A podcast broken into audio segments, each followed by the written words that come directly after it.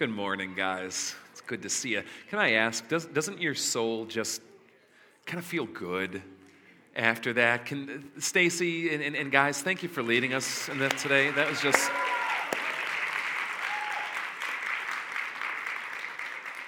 Just kind of want to go, ah.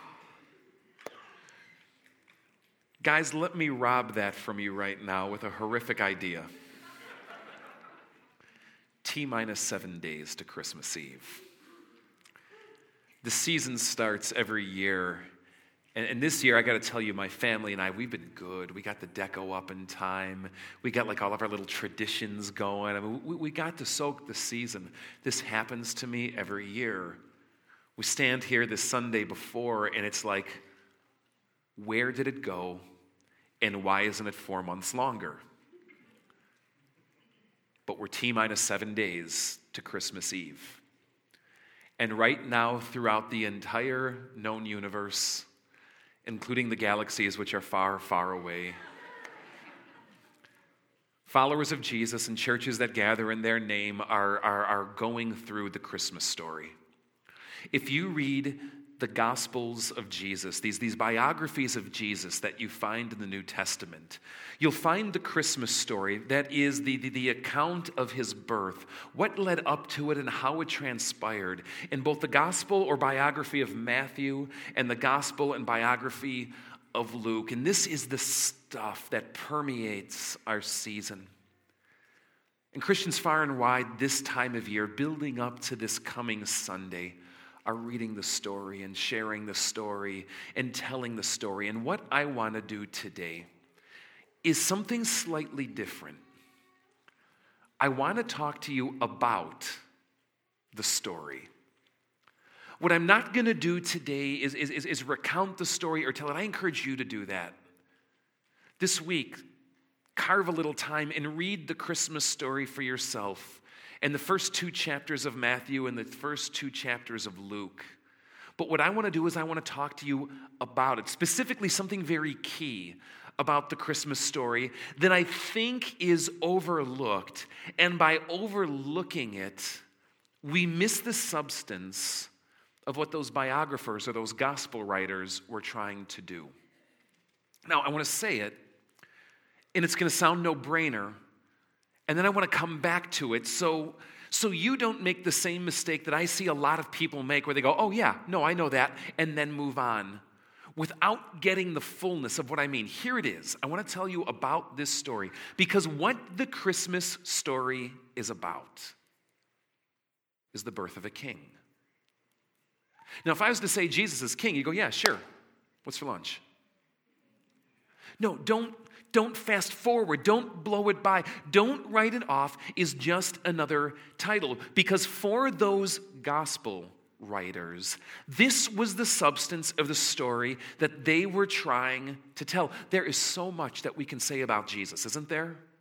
There is so many, so, so many names and titles and angles and, and approaches and so many things that he's done and so many things that we can sink our teeth into. But for those gospel writers who chose to tell that story, what was center to them was telling the story about the birth of a king. And if you have your radar up, for this. When you read the story for yourself, you are going to see that the Christmas stories are saturated with this preeminence of, of, of bringing forth the fact that when Jesus was born, what we are seeing is the birth of a king. Here's what I want to do. What we're going to do today is we're going to sample. Sample just some of those famous bits of the Christmas story, and let me just show you how this is kind of like bleeding out its pores, if I can put it that way. Now, you might remember this. There's this account where this angel comes to this virgin named Mary. The story is very clear, by the way, to say that Mary was betrothed to this man named Joseph, who they're very clear to say was a descendant from the house and line of David, meaning he was part of the Davidic dynasty, the kingly dynasty, because whenever you see David in the Bible, what your mind should immediately do is kind of like bing, bing, bing, bing. It should go king. And this angel shows up. And look at what Gabriel spends the bulk of his time telling Mary. The Lord God will give Jesus, the baby to be born to her, right? The Lord God will give him what? The throne of who? His father David. And there's the word. So, what should happen in your mind? Bing, bing, bing, bing, bing. King. What does Gabriel bother to say? He will reign over the house of Jacob forever. His kingdom will never end of all the things that Gabriel could have spent his time on, of all the message that could be conveyed to Mary. What does he choose to spend his time saying? No, no, this one, this is going to be a king. This is a king because the Christmas story is about the birth of a king. This one you know from Charlie Brown.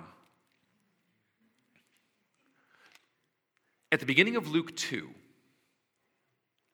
we get this story start to unfold, and it begins this way. In those days, Caesar Augustus issued a decree. What is it talking about? It's talking about a king. The story of the birth of Jesus begins with the talk about another king. And it spends time to unfold it. This, this, this king, this, this Caesar, issuing this decree that all the world should be taxed. So everyone goes to his own town to register, and that this took place during the reign of Quirinius, who was governor of Syria. More, more kingly kind of talk here. And then the angel shows up to these shepherds. And what does he bother to say? Today, in the town of David, in the town of the king, a Savior has been born to you. He is Christ, the Lord. Do you see the king language in the second line up there?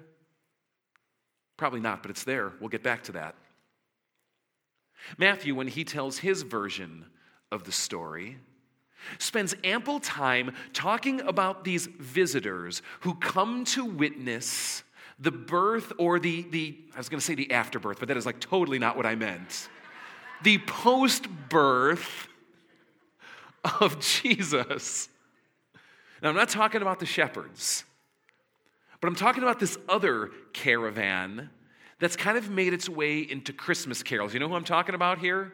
We three kings. And even if kings isn't the right word to give them, these magi, these advisors, these members of the royal court of another kingdom, a kingdom called Babylon, a kingdom that had a bad and nasty history with Israel, the kingdom that defeated Israel. Now, the royal advisors and seers from another kingdom are coming to Bethlehem.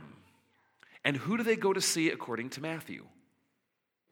Another king, King Herod. And here's what they say where is the one who has been born king of the Jews? The advisors to a king come to a king to seek out a king. Are you seeing the theme? King, king, king, king. And of course, this one who claims to be king of the Jews, on hearing there's another who's born king of the Jews, is, well, as Matthew puts it, greatly disturbed and all Jerusalem with him. And he issues an executive order to have all the babies of Bethlehem, two years of age and under, slaughtered, annihilated, wiped out, so that there will be no threat, no contest to his throne. You've seen Game of Thrones, right? Welcome to the Gospel of Matthew. The Christmas stories are immersed in this idea that what they are trying to tell you is that the event that we celebrate this time of year fundamentally is about the birth of a king. It's fascinating to me that of all the language, of all the titles that the Bible uses to give to Jesus, head and shoulders above. I, am talking ahead by a long shot here. The title is King. This coming Wednesday, we're going to have a service in this room. It's our final ancient Advent. And what we're going to do is we're going to gather in here. We're going to turn the lights off because it's so much cooler that way. And we're going to hold candles, and it's going to be Christmas tree lights. And what we're going to do is share in a tradition that goes all the way back to the 8th century. You see, starting in the 8th century, monastic communities would gather on the seven days before Christmas. And what they would do as part of their final breath of the day or final vocalized thought of the day, they would gather for these, these, these nighttime prayer services. And on these seven days preceding Christmas, they would call out to Jesus by a different title, by a different name. Because when you read the Bible, there's a lot of them. All of these titles and all of these names, and each day they would call him by a different one, calling for him to come, to heal, to return. Incidentally, these seven prayers that they used to pray made their way into the seven verses of the carol that we call O Come, O Come, Emmanuel. And we're going to gather this Wednesday to share in that tradition that goes back to the 8th century, to do what they did. But as part of it, we're going to say the names. If you come this Wednesday, what you're going to hear is all of the titles and all of the names that Jesus is identified by or labeled with when you read the Bible, both old and new. And let me just tell you guys, there's a lot of them. Counting it up, I think it's like 117 names or something like that. But you know what? Of all 117 some odd names, there is one that is like popping off the grid. Like, like I'm talking 400 plus times in the Bible. Here it is Christ. But you go, what are you talking about? I thought you said it's about a king. Well, all Christ means is anointed one. Christ is a Greek word, it's a translation for a Hebrew word, Messiah. They mean the same thing. All it means is anointed one, which really doesn't help you, does it? Until you realize that what it means to be an anointed one, the ones that they would anoint by and far above all things that gave name to this term Christ or Messiah, is that they would anoint kings. So that every time you come across the word Christ, what your mind should do is translate it into English to the word king. So that when you say Christ Jesus, what you're actually saying is King Jesus. When you say Jesus is the Christ, what you're actually saying in Greek, mind you, is Jesus is the King. Of all the things that you can call Jesus, and I bet you have your favorites, right? Savior, Redeemer, Rock, Teacher, Rabbi, or maybe just dear, like in Dear Jesus. Of all the things that you can call Jesus, what the people of the New Testament chose to call him far and away by all others, by a long shot, is Christ, anointed one, King. Because what the Christmas story is about is the birth of a king. Which I think puts a lot of us in a bad place.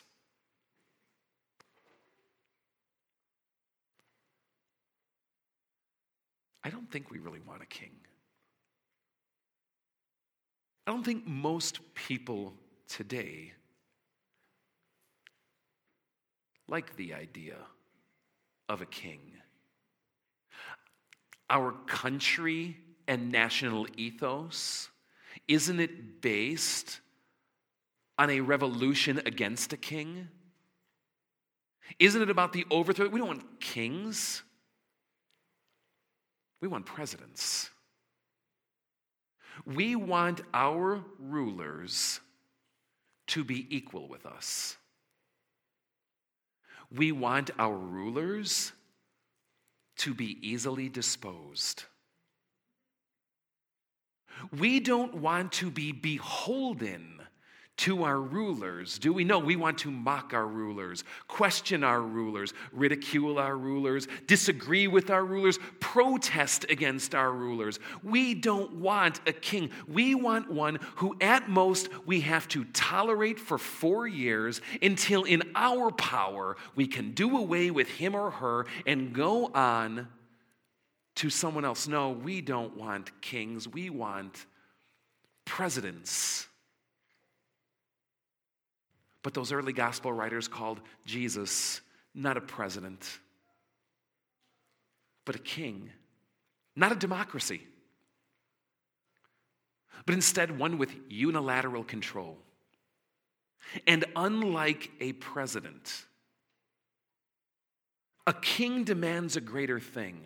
No president demands fealty, loyalty, or dare I say, even respect.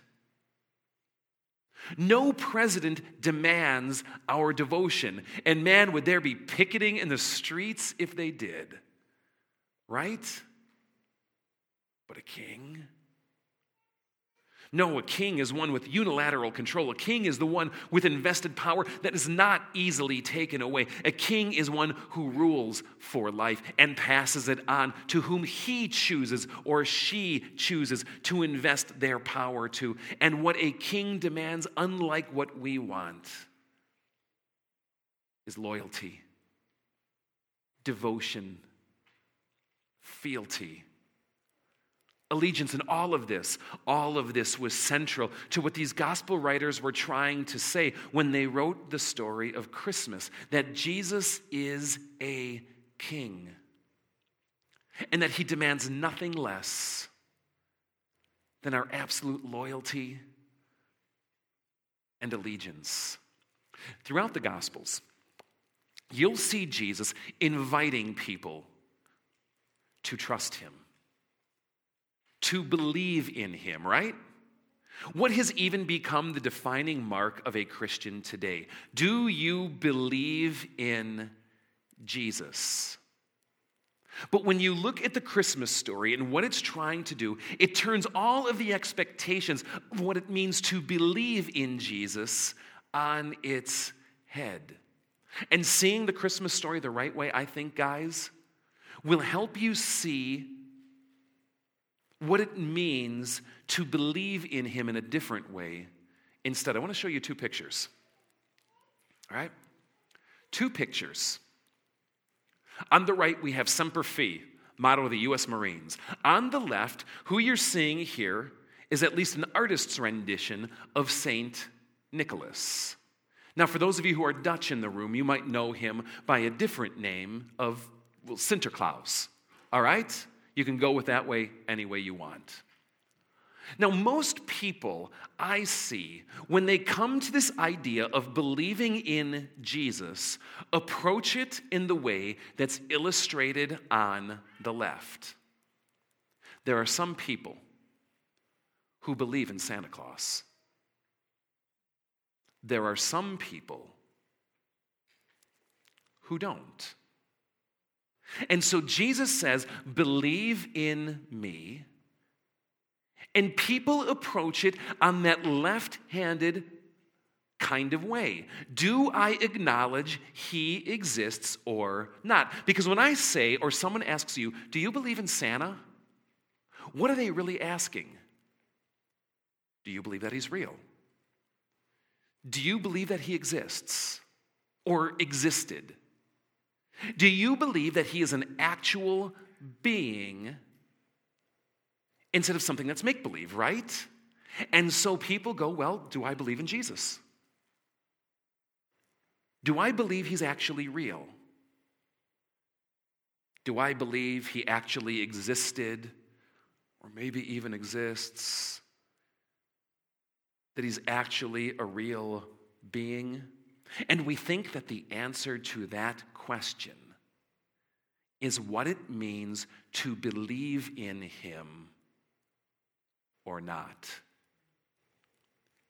But I want you to see believing in Jesus another way. I want you to see it the biblical way.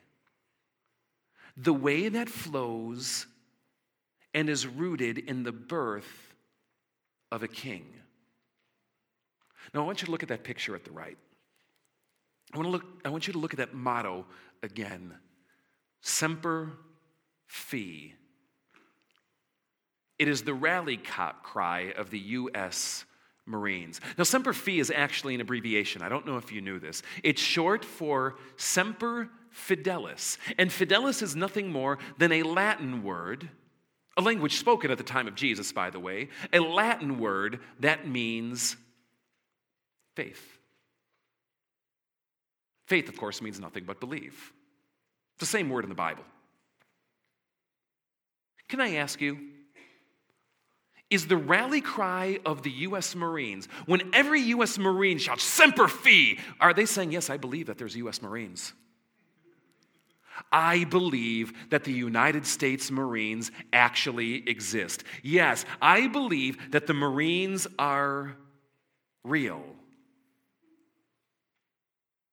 Really? Or is it something more? Is it something more than what we think of faith and something more like faithfulness? When they cry semper fi, is it something more than just, oh, yes, I believe in the US Marines? hoorah? Or is it something more? Is it, I am devoted? I am loyal. I pledge my allegiance to the United States Marines. I give them my all. I will die at their command and will go to my grave before I dishonor the name. When Jesus invites you to believe? Which do you think is more closely correlated to the invitation of a king? And I see so many Christians going through life thinking that because they acknowledge Jesus' existence, they believe in him. To which I can only think of those frightful words that he'll say on the last day Depart from me, for I never knew you. I see so many Christians going to the left, all the while missing Jesus' invitation to the right. Believe in me. I want your devotion, I want your allegiance, I want your loyalty. Your pledge of faith in me. This is what it means to have Jesus as a king. Not one that is just easy to follow when we feel like it.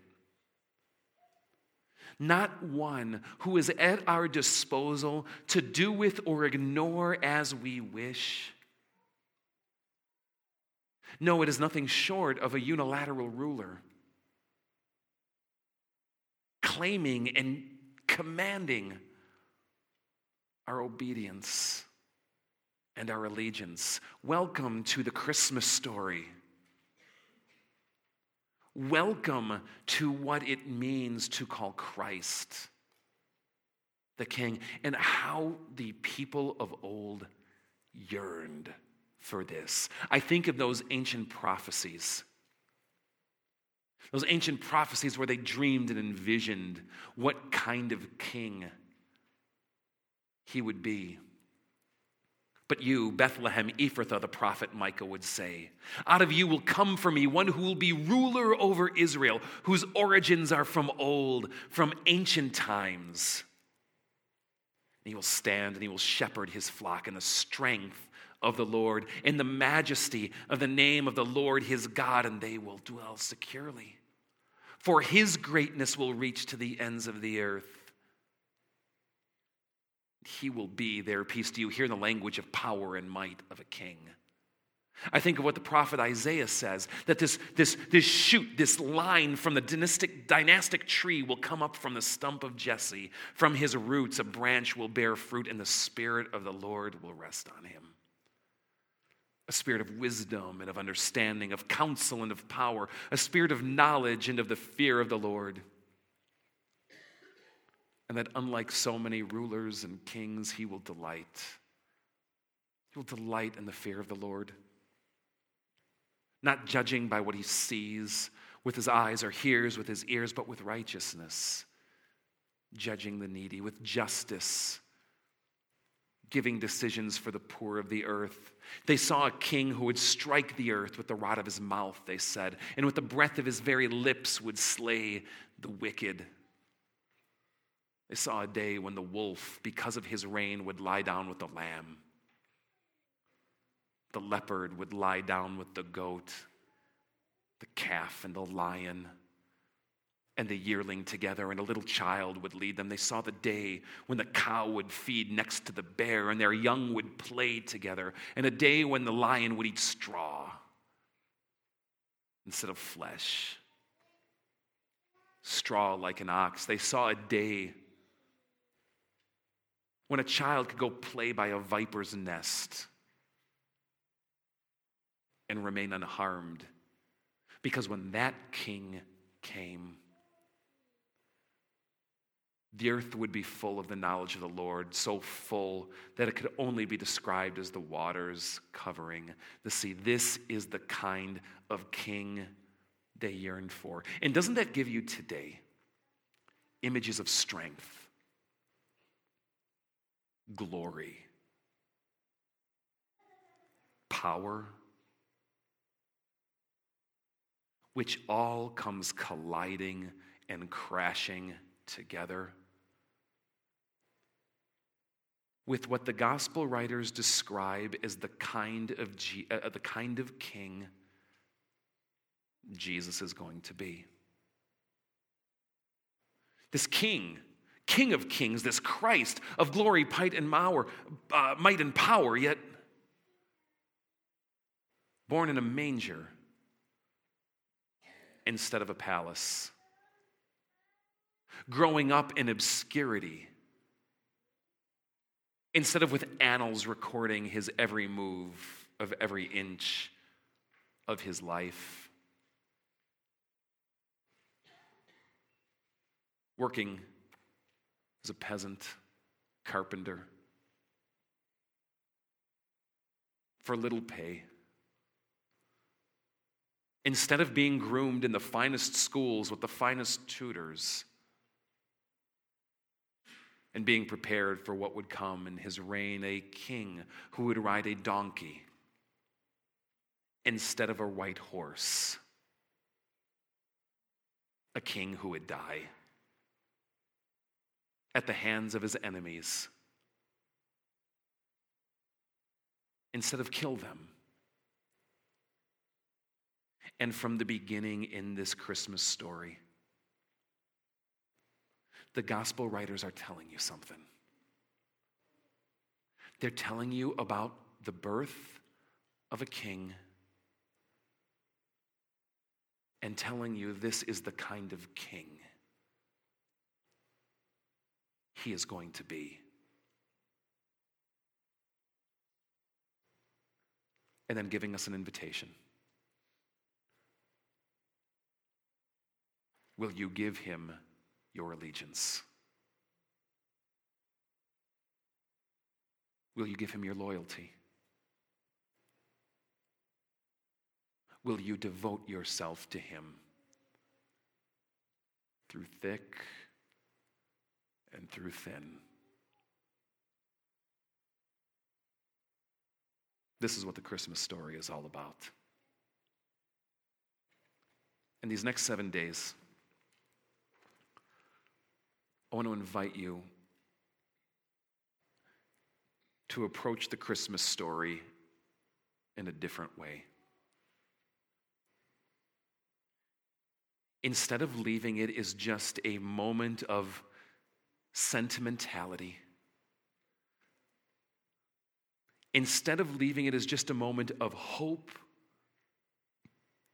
or feel good or amazing memories, Instead of it just being cute, with manger scenes and little baby Jesuses. Approach it a different way instead. Both the revelation and the invitation of this universe's king. Today we're going to commune. In many ways, what this is, is the king inviting us to his table. It's easy for me to do this on autopilot. How about you? It's just what we do, it's church. But in preparation, these next seven days, use this as a way to check yourself instead. When the king gives me that kind of invitation, how will I approach him differently instead? Where is my loyalty? Where is my allegiance? So, today, as we come to this meal, I want to invite you to do more than just drink a little bit of wine and eat a little bit of stale bread. Make it a pledge of loyalty and fealty instead. And if you can't do that, it's okay. We have a king who is humble and patient. Be a person of integrity and don't come to his table today. Don't lie to his face.